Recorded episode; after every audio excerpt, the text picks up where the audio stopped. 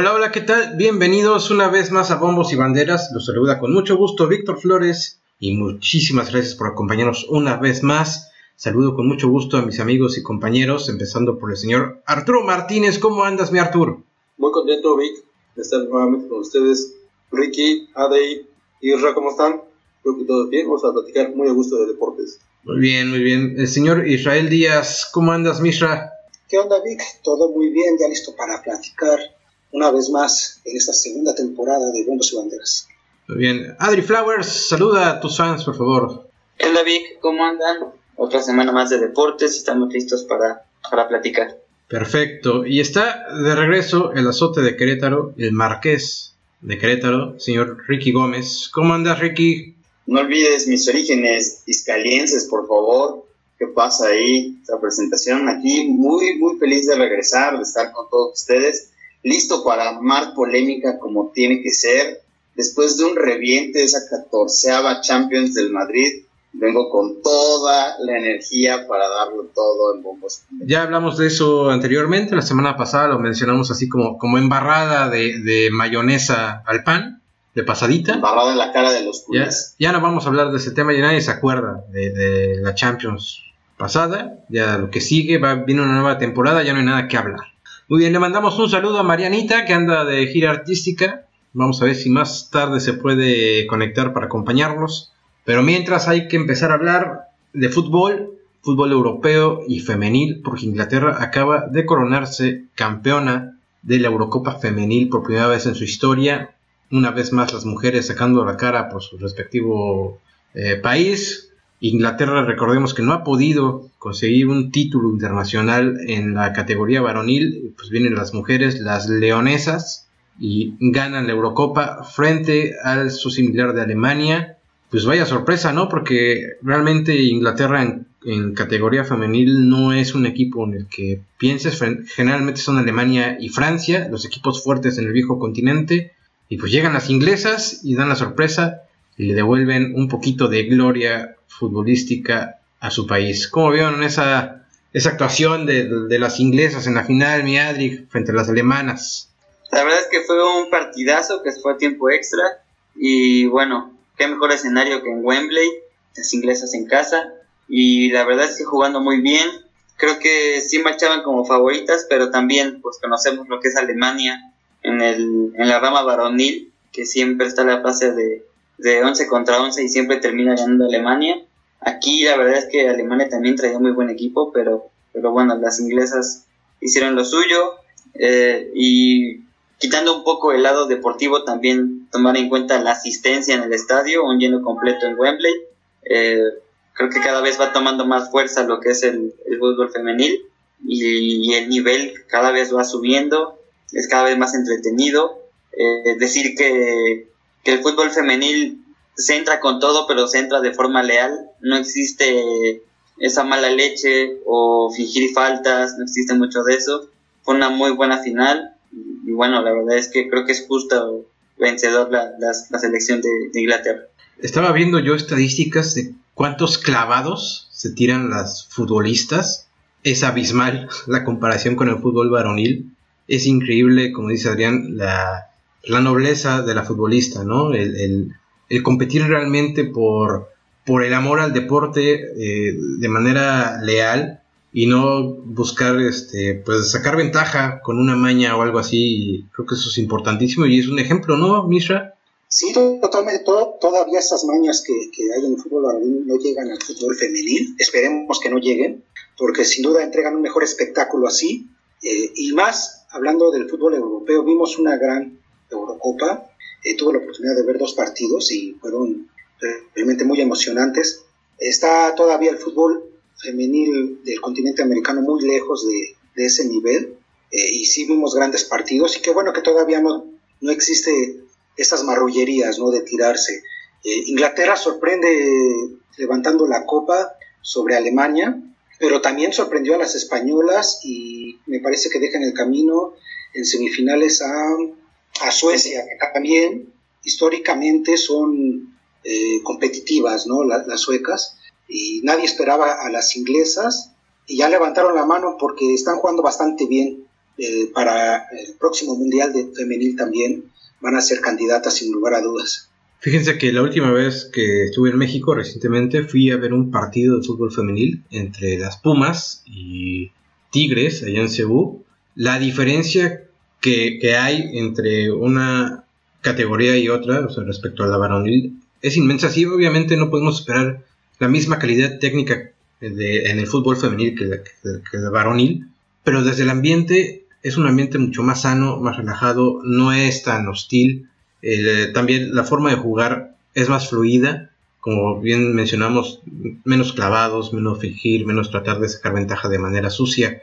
Eso es algo que ojalá aprendamos, mi Artur, que el fútbol varonil empiece a regresar un poquito pues a las bases de lo que es una competición deportiva, que se pierdan esas mañas. Se ve difícil, pero habría que luchar por eso, ¿no? Sí, claro, son el diferenciador del fútbol femenino, me parece, en el momento, ya que ofrece un espectáculo diferente y eso lo podemos apreciar a todos los que nos gusta el fútbol. Creo que nunca vamos a dejar de lado que el fútbol tenga nuevamente esas bases que lo llevaron justamente a mostrarnos pues un potencial impresionante con selecciones, con equipos y con jugadores históricos, ¿no? Recordamos muchos de ellos y justamente mantienen estos valores de no caer en todos estos engaños.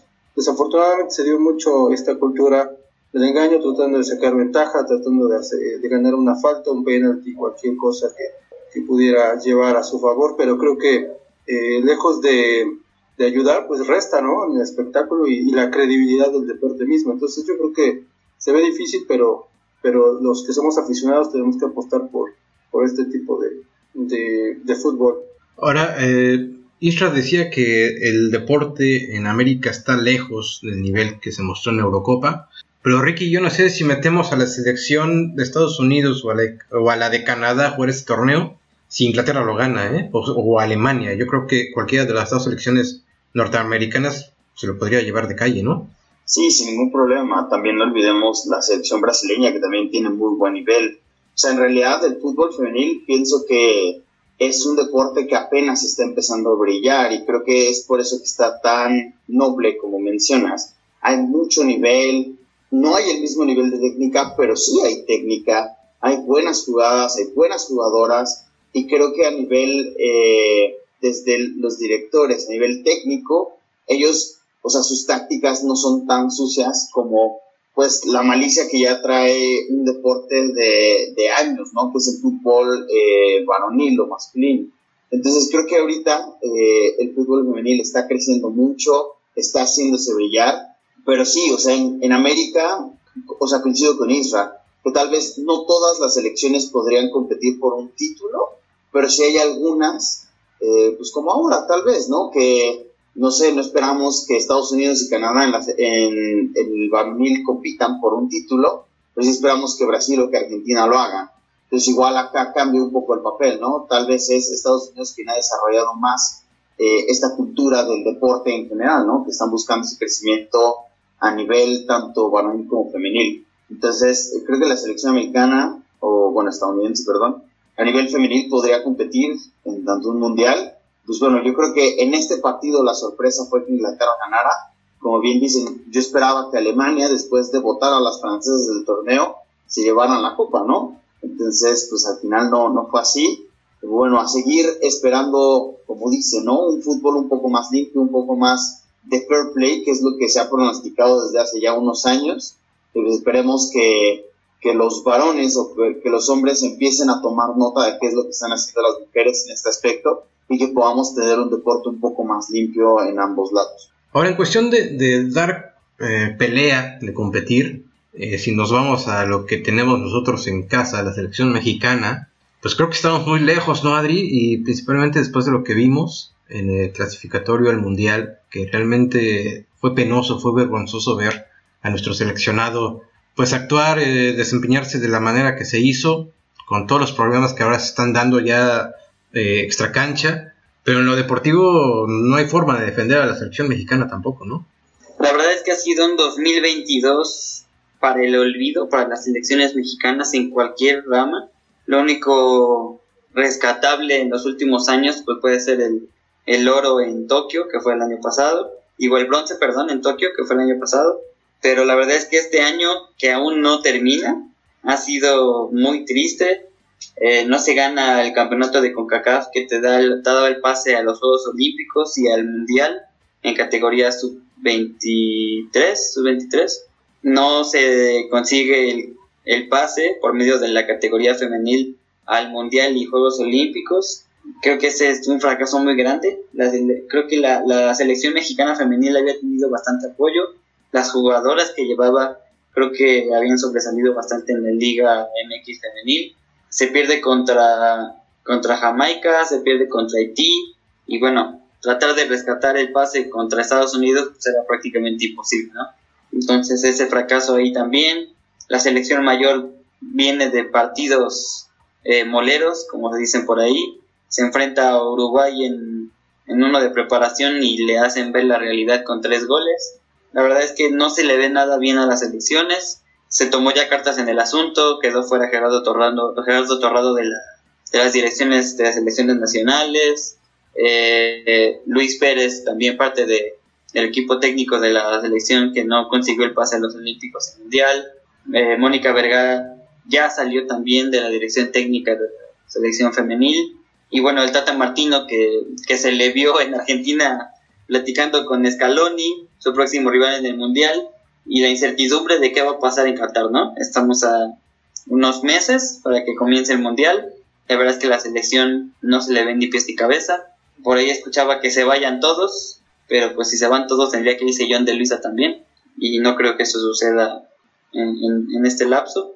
Pero bueno, creo que parte de todo este problema es la consecuencia de cosas como el sistema que se maneja en la Liga MX, de no tener un ascenso y un descenso, de la cantidad de extranjeros que hay en la liga, de que tu liga le dé la oportunidad al número 12 en la tabla de ser campeón, todo eso. Me parece que pues, todo viene también con cosas de la multipropiedad. No, o sea, tiene muchos problemas el fútbol mexicano, ha bajado su nivel en los últimos torneos. La verdad es que se ve parejo porque todos compiten de la misma forma, pero la MLS ya te está alcanzando. No sé, ahí podemos ir desmenuzando muchos temas de los cuales terminan en que la selección mexicana o todas las selecciones mexicanas no están funcionando. La semana pasada estábamos hablando de la llegada de Dani Alves en los Pumas y decíamos que es benéfico para la liga, ¿no? Que jugadores de este nivel, de este cartel lleguen a la liga mexicana, pero creo que por otro lado también es parte del problema, ¿no? Porque al fin de cuentas es un extranjero más en nuestra liga, un extranjero que está ocupando el lugar que podría ocupar un chavo saliendo de fuerzas básicas. Además es un jugador de ya pero casi 40 años. Perdón, Víctor, que te tome aquí la palabra, pero yo creo que se necesitan contrataciones como la de Dani Alves, pero lo que hay que cortar es la cantidad de extranjeros. O sea, el problema no es Dani Alves, sino el problema es la cantidad de extranjeros. Dani Alves llega a aportar mucho a la liga, sobre todo en cuestiones de visibilidad de la liga. Fútbol, vimos sus 2 partidos y fútbol todavía tiene, dando pases importantes.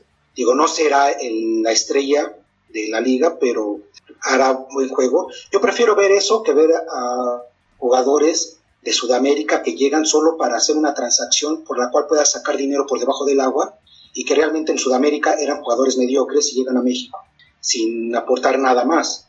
El problema no es que llegue Dani Alves, el problema es que permitas que haya 10 extranjeros por cada equipo, porque no pueden jugar todos y ocupan la banca. Mejor acorta que sean 4 o 5 extranjeros que sean de la calidad de Dani Alves, digo, veterano de esa categoría, y otros 3, 4 importantes, y mejorarás tu liga. Bueno, ese es mi punto. Yo creo que el problema principal de todo esto, y más en categorías menores de selección, es que no hay un ascenso a primera división. La liga de expansión no tiene un ascenso, no generas una competencia, un objetivo para el futbolista de sobresalir. Entonces, también, cuando tú estás en primera división y sabes que no vas a descender, no das el máximo. Tu equipo va a pagar y pues te vas a mantener ahí jugando. Y ahora, si se dan cuenta, han regresado más jugadores del extranjero que salido. Eso también hay que tomarlo en cuenta. Y eso es algo que debe ir mejorando porque no hay otra forma. Y bueno, ya en unos años va a regresar el ascenso y descenso, porque creo que el daño ya está completamente hecho cuando no vas a olímpicos y no vas a mundiales en categorías. Y que en año mundialista no tengamos esperanzas, ¿no? A unos meses no tengamos esperanzas con nuestra selección grande, ¿no? La selección mayor que nos va a representar. ¿Qué más se tendría que hacer, mi Arthur, Ricky, para salvar al fútbol mexicano y sobre todo apoyar a la selección mayor que nos va a representar? ¿Qué se puede hacer al corto plazo? De aquí al mundial, ¿qué se podría hacer para ayudar a la selección mayor? No, ya es muy tarde, ¿eh? De aquí al mundial ya es muy tarde. Yo pienso que ya no, o sea, que tendríamos que estar pensando en el siguiente mundial. No, Qatar yo creo que ya está perdido. O sea, no pienso que vayan a exhibir a México, porque algo que tienen las selecciones es que como que se crecen en ese tipo de torneos. Entonces, no creo que lo vayan a exhibir tan feo, pero no vamos a pasar. O sea, la fase de grupos, si la pasamos, va a ser como... y ya la siguiente, ahí se acabó la historia, ¿no? Entonces, este mundial pienso que se va a ver una selección, pues tal vez como hemos visto otras selecciones, como Chile o algo por el estilo, jugadores cansados, desmotivados, que intentan dar la lucha, pero que ya no les da más de 30 minutos. Creo que a futuro tienen que enfocarse mucho en la cantera, tienen que enfocarse, como dice Adrián, o sea, el que no existe un descenso. Pienso que eso es lo más mediocre que puede hacer, porque al final puedes ser el último, puedes perder todos los partidos de la jornada, y ¿qué? O sea, ¿cuál es la consecuencia? No existe un efecto o una consecuencia para tu equipo, para ti como jugador. Entonces, ¿cuál es la motivación? No existe ese nivel de competencia. Eso creo que es algo que puede ser. Otra cosa que dijo que también es súper importante, como el número 12 puede aspirar a ser campeón, ni de broma. O sea, es para que el campeonato estuviera peleado tal vez como máximo entre los 6 primeros de la tabla. Entonces, debería de cambiar un poco la estructura en este aspecto. El tema de los extranjeros, creo que sí, el número es excesivo, pero también creo que podemos sacar provecho de eso en algún punto. Tal vez en limitar el número de minutos que tengan, no sé, o sea, hacer alguna forma en la que tal vez no tener tantos extranjeros, y promover un poco más el talento local, y sobre todo gente como dicen ahora de Dani Alves, pues sacar toda la experiencia de ellos. O sea, ¿qué le sacamos a Ronaldinho cuando estuvo acá? Más que su dinero en los bares, nada más. O sea, no sacamos otra cosa de Ronaldinho cuando estuvo en el Querétaro, realmente. Y de Guiñac, ¿qué se está sacando? Pues bueno, se podría haber sacado algo si tuviera alguna compañía mexicana en la delantera. Alguien se podría estar formando de toda la experiencia. ¿A qué vino Florentino? O sea, realmente era un jugador que tenía mucho talento, seleccionado francés, y que todavía está tal vez en su época pico, por así decirlo, y se vino a Tigres porque le pagaron una millonada. Entonces, no sé, o sea, como que tal vez ese tipo de negociaciones son las que nos están pasando factura ahora. Pues bueno, lo vamos a ver en Qatar. Esperemos a ver cómo pintan los números. Algo más de lo que ha afectado todas estas malas decisiones del fútbol mexicano es que en este momento se tiene una competencia con la Liga MLS, con la League Cup, y no se compite en una Copa América o Copa Libertadores como se hacía algunos años. Eso también es muy importante. ¿Por qué? Porque se generaba una competencia con Sudamérica, donde no solamente generabas fútbol, sino generabas dinero. Y algo que también se tiene que tomar en cuenta es que para el próximo mundial México no va a competir por una eliminatoria, porque él es anfitrión. Eso también le va a afectar muchísimo, porque no va a llegar jugando partidos contra Jamaica, contra Ecuador, contra El Salvador. ¿Por qué? Porque son parte de un contrato que firma la selección para hacer partidos en Estados Unidos. Pero eso ya lo habías platicado. Su prioridad sigue siendo el negocio, ¿no? El sacar dinero y no el fútbol. Ese cambio no va a pasar porque no están dispuestos a hacer el viaje, porque es muy costoso y porque es muy pesado para los jugadores. No, ya lo habíamos comentado, no veíamos ese cambio al corto plazo, tal vez ni siquiera a largo plazo, porque también, o sea, como dices, es más un negocio el fútbol en este país que otra cosa. Entonces, imagínate todo el dinero que se pierde por patrocinadores, por minutos de televisión, por lo que sea, solo porque la selección no llegue al mundial. Entonces, es lo que yo creo que muchos aficionados sienten, que tal vez dicen, pues yo prefiero ver a México cada 12 años en un mundial, pero que tenga un muy buen papel, que le pelee al tú por tú a selecciones fuertes de Sudamérica, o a lo mejor que haga temblar una selección como, no sé, Inglaterra, una Alemania, que tal vez está en un proceso de reestructura, ¿no?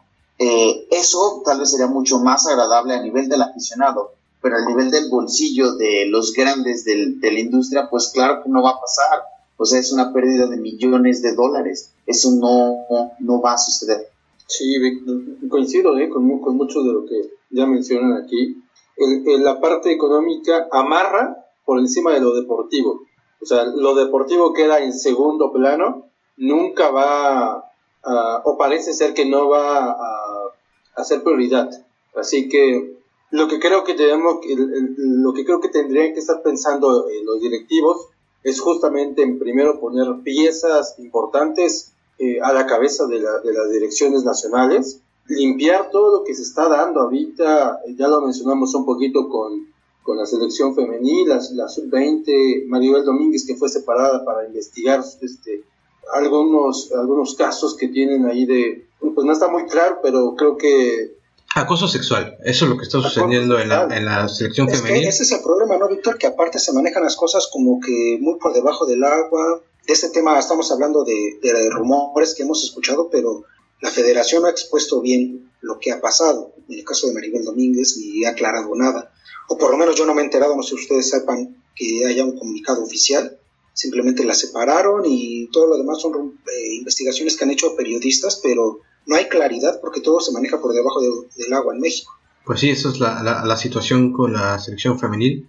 Quieras o no, también afecta de alguna manera el desempeño que pueda tener una selección de esta categoría en futuras competiciones. Está por arrancar, ¿no? El Mundial la próxima semana, si no me equivoco. Y no esperamos mucho precisamente por todo este problema que surgió con la entrenadora que había trabajado con las chicas, Maribel Domínguez, que es separada y pues ahora tendrán que ir al Mundial a improvisar. Pues sí, así es este calvario del fútbol mexicano que va a llegar a su clímax en Qatar 2022.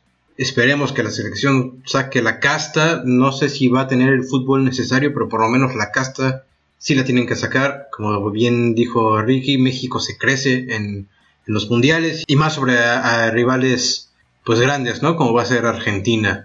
Así que esperemos a ver qué sucede. Ya seguiremos dándole seguimiento al asunto de la selección femenil con todo este tema, este drama con Maribel Domínguez.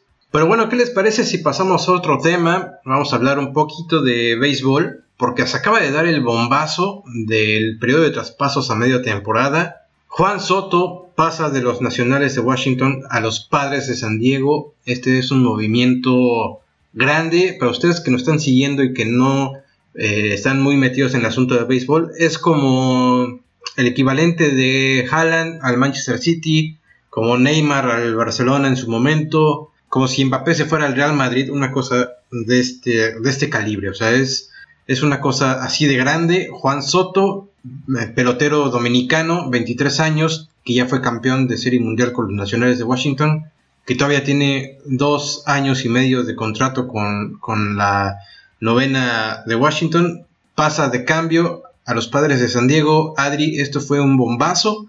Mucha gente ya lo veía como Dodger, por ahí se metieron en el último minuto los Cardenales de San Luis, pero es finalmente San Diego quien logra llevarse al astro dominicano. Sí, la verdad, una gran noticia. No se sabía muy bien a dónde podía llegar, pero también platicamos la semana pasada de la buena decisión, o sea, tomando en cuenta nuestra opinión, al rechazar más de 400 millones con un equipo que no se le veía tanto futuro y que claramente la aspiración no es el dinero, sino un título. Y bueno, los Padres, con Tatis Jr., con Manny Machado, con fichero como el de Snell, como el de Darvish, pues tienen posibilidades, ¿no?, de competir ahí en la Liga Nacional. Y bueno, creo que llega completamente a sumar y no es como que solo vamos a fijarnos en Juan Soto, ¿no? Creo que todo el equipo de los Padres tiene mucha calidad, tiene mucho bateo. Entonces, pues creo que está bastante bien la llegada de Juan Soto a los Padres, además de venir de ser el campeón de Home Run Derby. Muy bien. Ayer se le veía todavía conectándole un cuadrangular a Scherzer. Sí. Entonces, pues viene encendido y pues vamos a ver qué tal.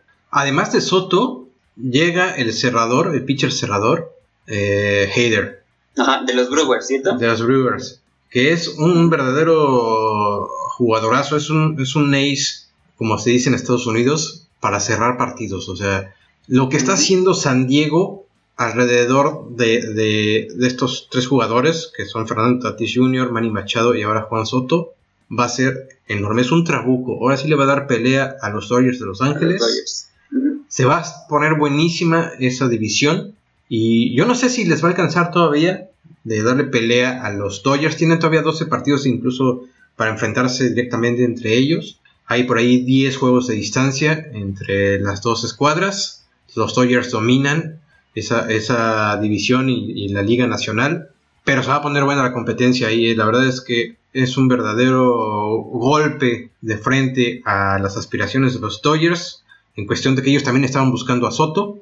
Se lo llevan los Padres, que son los rivales, pues vaya, en los últimos años los más odiados, ¿no? Porque San Francisco ha quedado un poquito en segundo plano, pero son los Padres los que los llevan. Y ahora, chéquense la posible alineación que podrían tener los Padres de San Diego. En las paradas cortas, Fernando Tatis Jr. En el jardín derecho, Juan Soto. En tercera base, Manny Machado.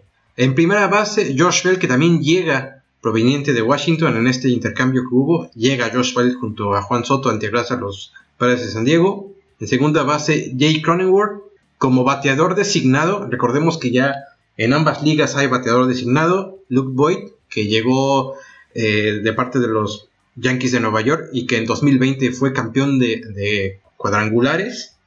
Como catcher, Jorge Alfaro. Jardín izquierdo, Yurikson Profar. Y el jardín central, Trent Grisham.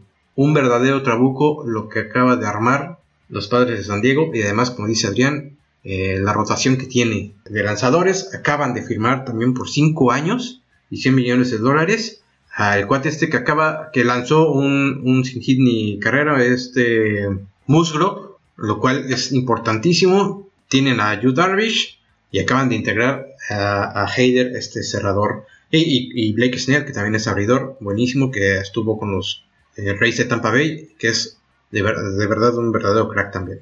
Impresionante lo que van a hacer los Padres de San Diego, ¿no? Sí, la verdad es que se va a poner bueno con mis Dodgers de toda la vida, y yo creo que sí apuesta, ¿no? Para poder llegar a la postemporada, yo creo que sí podrían alcanzarlo. Se va a poner muy interesante y qué bueno. La clave van a ser esos 12 enfrentamientos que todavía tienen agendados entre Dodgers y Padres. Vamos a ver qué tal resulta esta segunda parte de la temporada, pero pues ya los Padres van a tener los servicios de Soto por lo que resta de la actual temporada y 2 temporadas más. Que no nos extrañe ver a los Padres en una serie mundial, ¿no? Pues en este momento terminaría la temporada. Creo que los Yankees claramente serían por el lado de la americana los candidatos, y de la nacional pues se suman los Padres contra los Dodgers para hacer esa pelea, ¿no? Se dice del lado de los aficionados de los Yankees que este es el año. Pero bueno, hay bastante competencia en la nacional, así que vamos a esperar, y también esperar en el lado del este de la americana, que bueno, siempre los Yankees se les complica ahí los Rays, entonces los Blue Jays. Vamos a esperar que cómo se va dando, y que sigan manteniendo, por ejemplo, los Yankees toda esa racha, porque no es difícil a veces tomar el ritmo sino mantenerlo. Antes de hablar de los Yankees, porque quiero mencionar algo acerca del equipo de New York, vamos a repasar un poquito los movimientos que ha habido en este periodo de traspasos que termina hoy a las 6 de la tarde allá en los Estados Unidos. Ya mencionamos a Josh Hader, que pasa a los Padres de San Diego. Frankie Montas, el as abridor de los Atléticos de Oakland, pasa a los Yankees. Los Yankees estaban buscando un abridor, no pudieron con Luis Castillo, que pasa a los Marineros de Seattle. Entonces la segunda opción era Montas, que ya llegó el día de ayer a los Yankees. Trey Mancini, jardinero y primera base de los Orioles de Baltimore, llega a los Astros de Houston, movimiento también sorpresivo. David Peralta llega a los Rays de Tampa. Edmundo Sosa a los Phillies. Scott Efros, también un lanzador de relevo, llega a reforzar el bullpen de los Yankees. Luis Castillo, les digo, pasa de los Rojos de Cincinnati a los Marineros de Seattle. José Siri llega a los Rays de Tampa. Austin Riley firma con los Bravos de Atlanta, o sea, ya se va a quedar con los Bravos por 10 años, un contrato de $212 millones, se queda ya prácticamente por el resto de su carrera. Y Cristian Vázquez, catcher de los Medias Rojas de Boston, llega a los Astros de Houston. Algo muy peculiar en este último, Cristian Vázquez.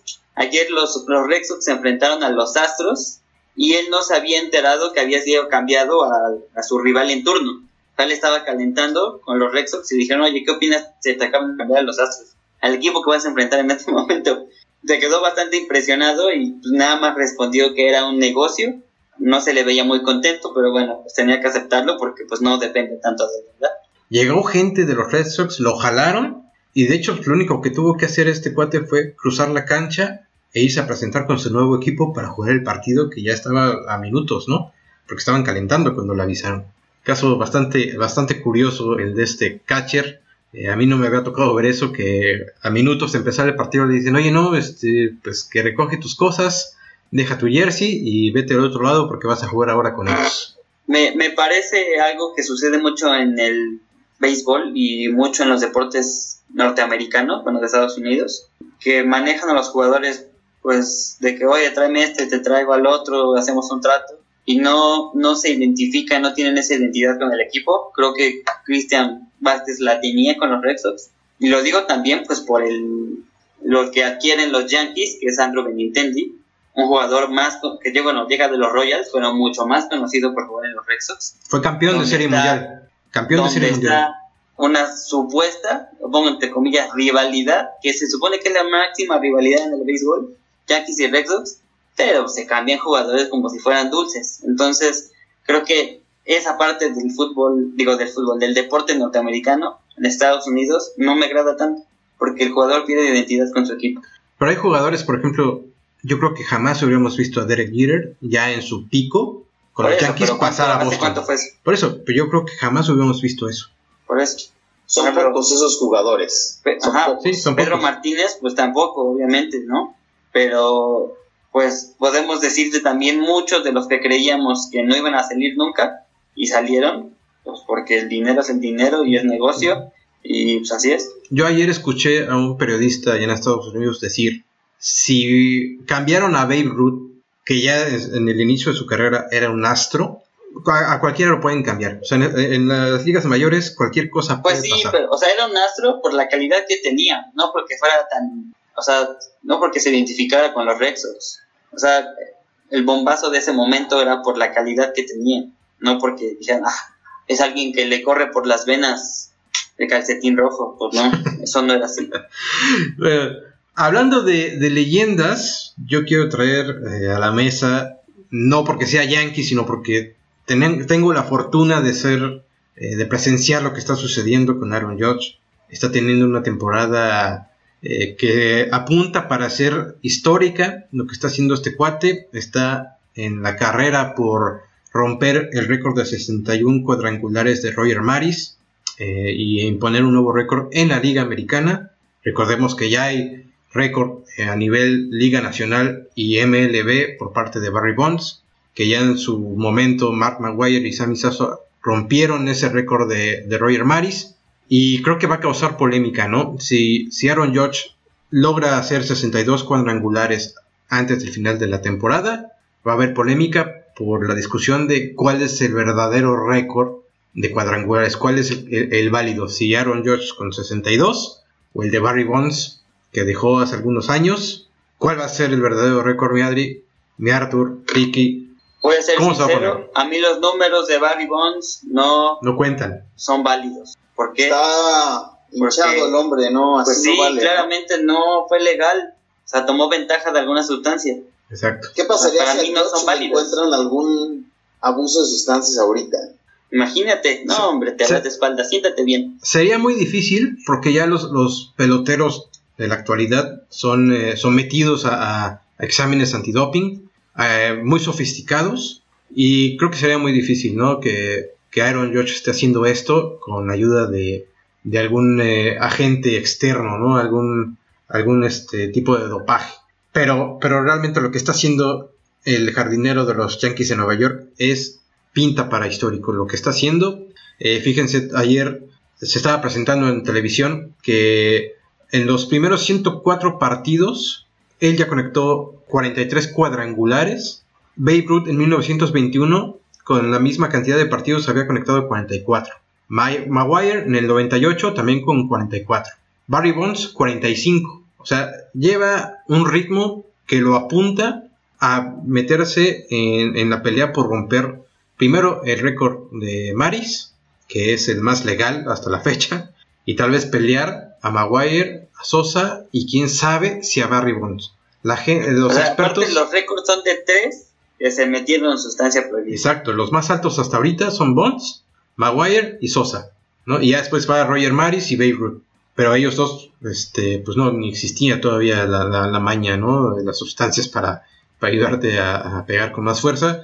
Entonces, se viene la polémica. Primero hay que esperar a ver si él logra pasar los 61 cuadrangulares en una sola temporada. Y entonces se va a poner calientita la conversación de cuál es el récord válido. Si el de Aaron Judge, si es que lo consigue, o el de Barry Bonds. Va a estar sabroso eso, ¿no, mi Adri? Sí, la verdad es que Aaron Judge se está luciendo.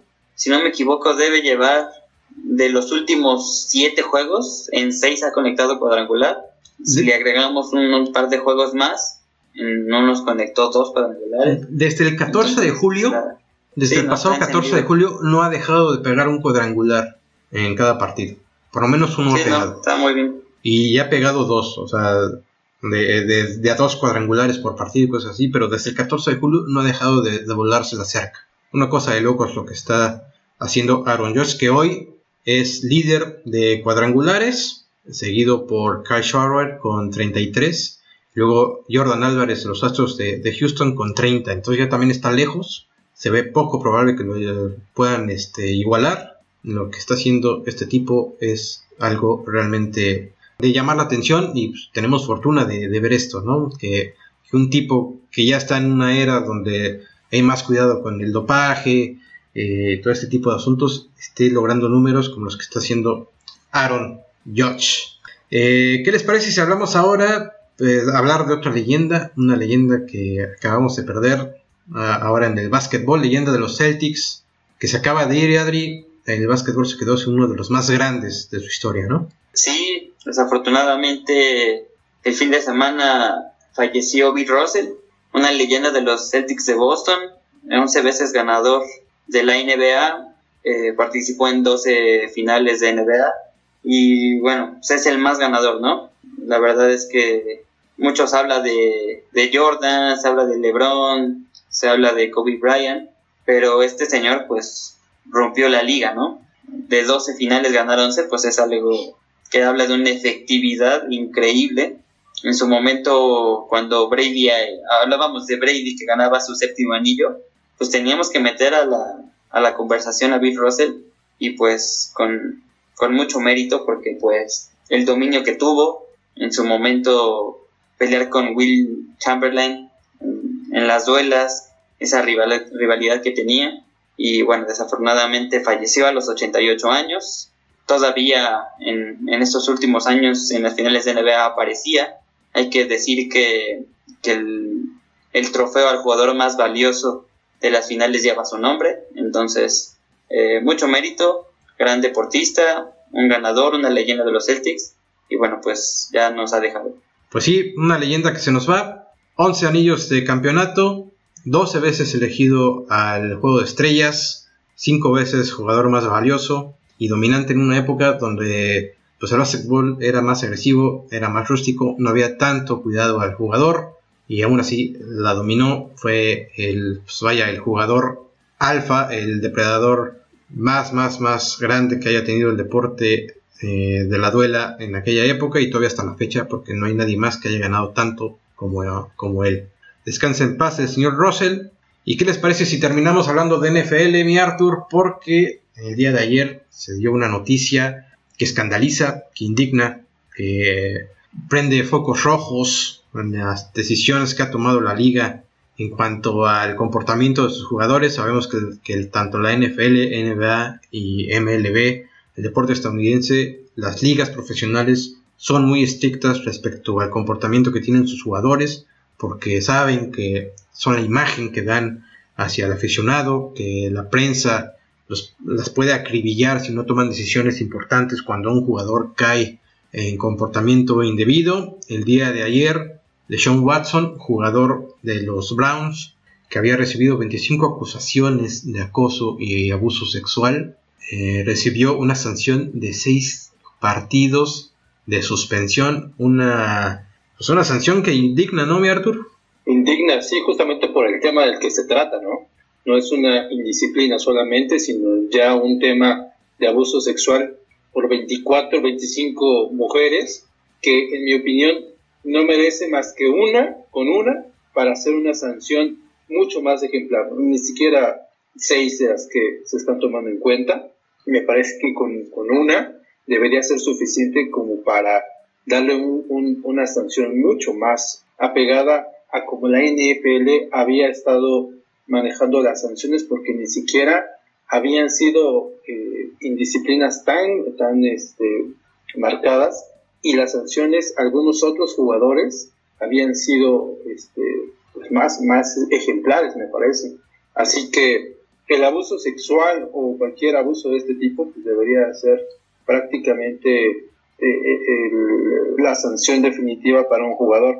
Hay casos como el de Calvin Ridley, jugador de los Halcones de Atlanta, que por apostar, por meterse en cuestiones de apuesta, recibió 17 partidos de sanción. Y otro jugador de los Browns, Josh Gordon, que al cual se le encontró marihuana, pues recibió más de 25 partidos de sanción. Entonces, pues es abismal la diferencia en la suavidad de esta sanción, y ojalá esto se resuelva y reciba un castigo mucho más ejemplar, ¿no, Ricky? Sí, claro, o sea, esto es para que le suspendieran la temporada mínimo, y ya después de la repercusión legal que tuviera, pues la NFL tomaría diferentes medidas. Pero sí es muy, no sé, está muy, muy vago esto, ¿no? 6 juegos y después ¿qué va a pasar? O sea, están esperando tal vez a que digan algo, no sé, sí es muy pobre ese tipo de sanción. No está dando como un buen ejemplo a otro tipo de jugadores, ¿no? O sea, está prestando a que tal vez se sientan con la libertad de que no hay una consecuencia por sus acciones fuera del campo. Porque además no es una ni son 2 las acusaciones, estamos hablando de 25 acusaciones. O sea, no puedes poner a 25 mujeres de acuerdo en diferentes partes de Estados Unidos para acusar a una sola persona, ¿no? Esto no es coincidencia, no es no es exagerado, broma. Hasta parece absurdo, ¿no? Es que 25, el número es, o sea, desde la primera, como decía, ¿no? O sea, con una es suficiente para que ya te metas en un problema. Ahora aquí llegaron 24 más para que, bueno, 6 jueguitos, descansa ahí, ve qué onda con este tema y ya después hablamos. Es una broma, la verdad. Es muy, muy ridículo. Tomando en cuenta las acusaciones que ya se han hecho, eso que mencionas de la marihuana, recuerdo cuando se descubrió que Michael Vick organizaba peleas de perros, pues también prácticamente se le acabó la carrera. Recuerdo cuando salió el video de Ray Rice agrediendo a su esposa, pues se le acabó la carrera. Aquí, pues de las 25 acusaciones, con que una se demuestre, pues se le debe terminar la carrera, porque no se debe permitir, no se debe ser blandos con las agresiones a la mujer, con acoso, ya sea violencia doméstica, con abuso sexual, nada de eso debe ocurrir. Y así como en su momento Michael Vick por organizar pelea de perros, pues este caso todavía es más claro. No hay forma de parece que se están burlando, ¿no? Sí. Los 6 juegos de suspensión y pues dirán los aficionados a los Browns, pero ¿cómo si es nuestro quarterback? No sé qué. Pues sí, pero 25 acusaciones no es cualquier cosa, y por lo que la acusan, pues menos. Entonces, pues esperemos, ¿no? Se dice que van a apelar, o sea, todavía van a apelar. Ajá, o sea, todavía se va a atrever a apelar. De apelar, pero bueno, vamos a ver qué sucede y esperar. Yo recuerdo que cuando lo de Michael Vick, de inmediato se le separó del equipo, se le suspendió por completo y hasta terminó en la cárcel. Michael Vick estuvo en la cárcel un buen rato, entonces no podemos esperar menos por alguien que está siendo acusado por 25 mujeres de haberlas agredido sexualmente. La temporada pasada se dio el asunto del pitcher de los Dodgers, Trevor Bauer, que también fue acusado por una mujer de haberla golpeado brutalmente cuando tenían relaciones sexuales. La ley de Estados Unidos decidió que Bauer no era culpable.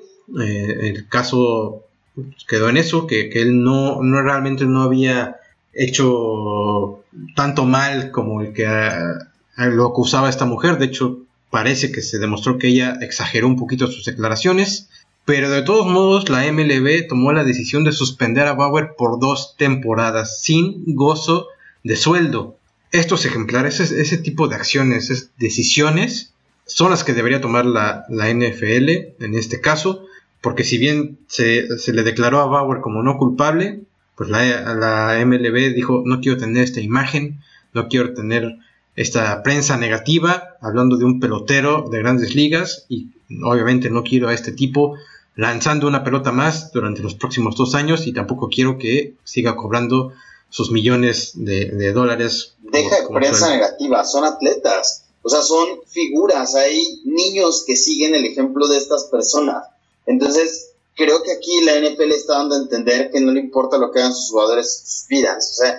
Y otro tipo de ligas sí están diciendo como que nosotros estamos influenciando a la sociedad. Entonces, si haces algo que va en contra de la sociedad, en contra de los estándares de la sociedad, pues tienes un castigo, no hay una consecuencia. No podemos seguirte exhibiendo porque rompiste la ley o porque le hiciste daño a alguien que no tendrías que haber hecho. Entonces, imagínate un niño que vea que, ay, no, es que este jugador es fanático y el hombre... le encanta, le fascina emborracharse y golpear gente, nada, porque si la liga no hace algo al respecto, pues creo que al final no es tanto como la imagen, sino es como que decir, pues ya no voy a perder ese tipo de gente, ¿no? O sea, no quiero que mi hijo, no quiero que mi familia vea eso.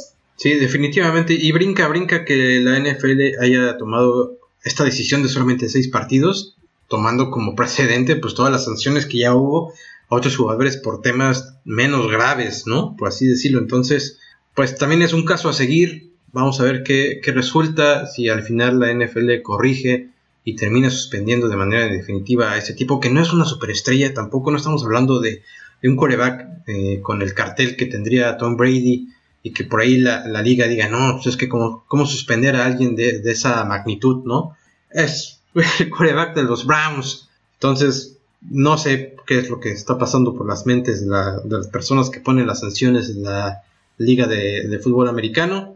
Vamos a ver qué sucede y ya estaremos informando al pendientes de qué es lo que se vaya dando con esta situación. Se me hace que pidieron asesoría a los de la Liga MX por lo del tema de Querétaro y dijeron, oye, ¿cómo le hiciste? ¿Cómo manejaste ese caso? Ah, sí, vamos a hacer lo mismo. Creo que por ahí va el asunto. Exacto, sí. Peor le fue a Colin Kaepernick por poner rodilla en el césped por protesta, fue vetado y hasta ahora no ha vuelto a jugar, y ve a este jugador con 25 acusaciones de abuso sexual, que tal vez no todas procedan, pero para mí con una basta para que no vuelva a jugar, ¿no? Una locura lo que está haciendo la NFL, pero bueno, hasta aquí vamos a llegar en esta ocasión con bombos y banderas. Muchísimas gracias por acompañarnos, vea mucho deporte, pásela bien, los despedimos, mi Adri. Nos vemos, Vic, Arthur, Richie y Mirra. Nos vemos para la próxima. Venga, Ricky, despídete, por favor. Hasta luego. Disfruten mucho el deporte. Empieza la Premier, no se la pierdan. Vienen con todo. Gran temporada de fichajes. Pues nada, aprovechen, cuídense mucho. Mi Arthur, unas últimas palabras. Un gusto haber estado esta semana con ustedes una vez más. Adri, Ricky, Vic e Irra. Esperamos que la próxima semana esté Marianita para estar completos y disfrutar de estas buenas pláticas de deportes. Cuídense mucho. Muy bien, pues a nombre de Isra y Marianita, se despide ustedes Víctor Flores. Arriba los Yankees. Hasta luego.